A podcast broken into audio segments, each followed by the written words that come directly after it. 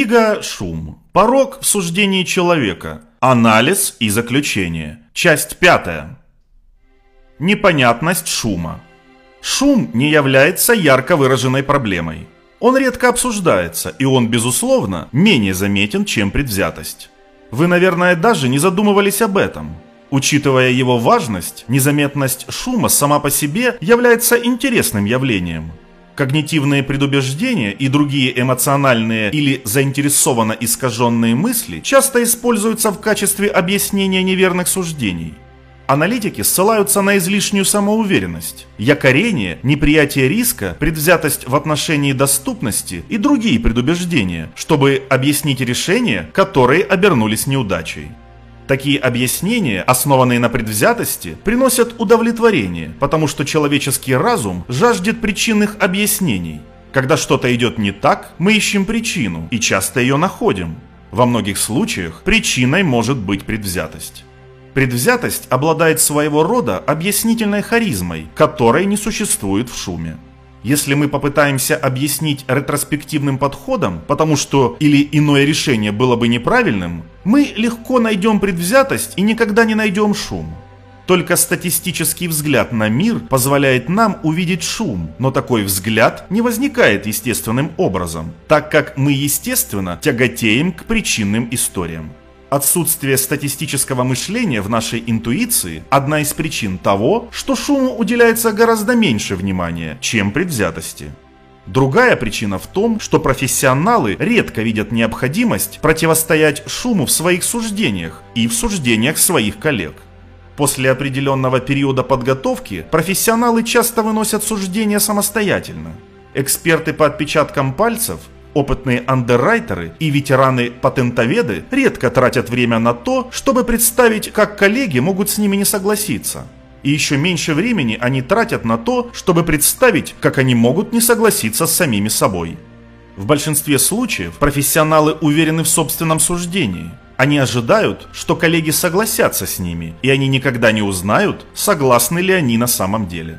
В большинстве областей суждение никогда не может быть сопоставлено с истинной ценностью, и максимально что произойдет, это проверка другим профессионалам, который считается респект экспертам.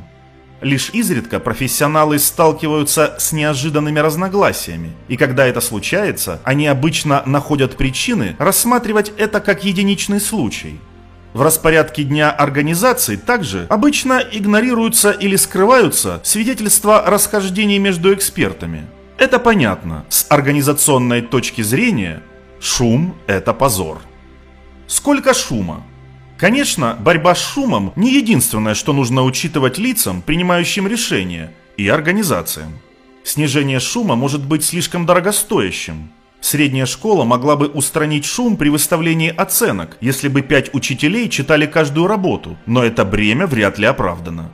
Некоторый шум может быть неизбежен на практике, что является необходимым побочным эффектом системы надлежащей процедуры, которая учитывает каждый случай индивидуально, не рассматривает людей как винтики в машине и дает лицам, принимающим решения, чувство свободы воли. Некоторый шум может даже быть желательным, если создаваемые им вариации позволяют системе адаптироваться с течением времени. Например, когда шум отражает изменения ценностей и целей и приводит к дебатам, которые ведут к изменениям в практике или в законодательстве. Возможно, и самое главное, стратегии снижения шума могут иметь неприемлемые недостатки. Многие опасения по поводу алгоритмов преувеличены, но некоторые вполне законны. Алгоритмы могут делать глупые ошибки, которые человек никогда бы не совершил, и, следовательно, к ним теряется доверие, даже если им также удастся предотвратить многие ошибки, совершаемые людьми. Они могут быть предвзятыми из-за плохого дизайна или обучения на неадекватных данных.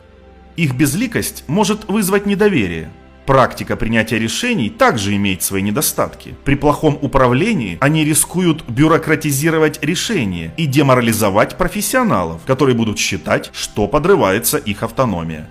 Все эти риски и ограничения заслуживают всестороннего рассмотрения. Однако имеет ли смысл возражение против снижения шума, зависит от конкретной обсуждаемой стратегии снижения шума.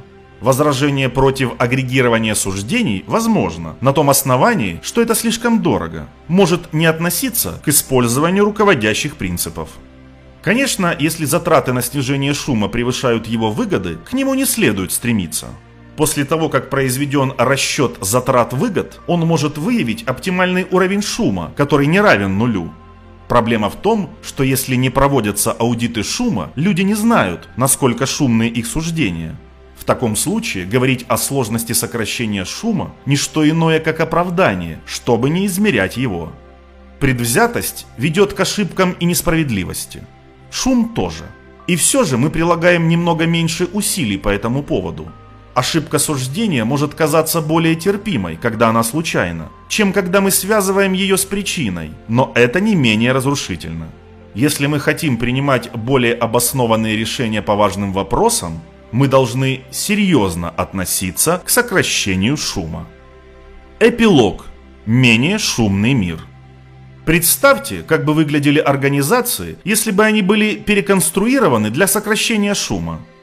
Больницы, HR-комитеты, специалисты по экономическим прогнозам, правительственные агентства, страховые компании, органы здравоохранения, системы уголовного права, юридические фирмы и университеты внимательно следили бы за проблемой шума и стремились к его снижению. Аудит шума стал бы обычным делом, они могли бы проводиться каждый год. Руководители организаций использовали бы алгоритмы либо для замены человеческих суждений, либо для того, чтобы их дополнять в гораздо большем количестве областей, чем сегодня. Люди разбивали сложные суждения на более простые опосредующие оценки. Они бы знали о гигиене и следовали ее инструкциям. Независимые суждения были бы извлечены и агрегированы. Встречи выглядели бы совсем иначе – Дискуссии были бы более структурированными. Взгляд со стороны был бы более систематически интегрирован в процесс принятия решений.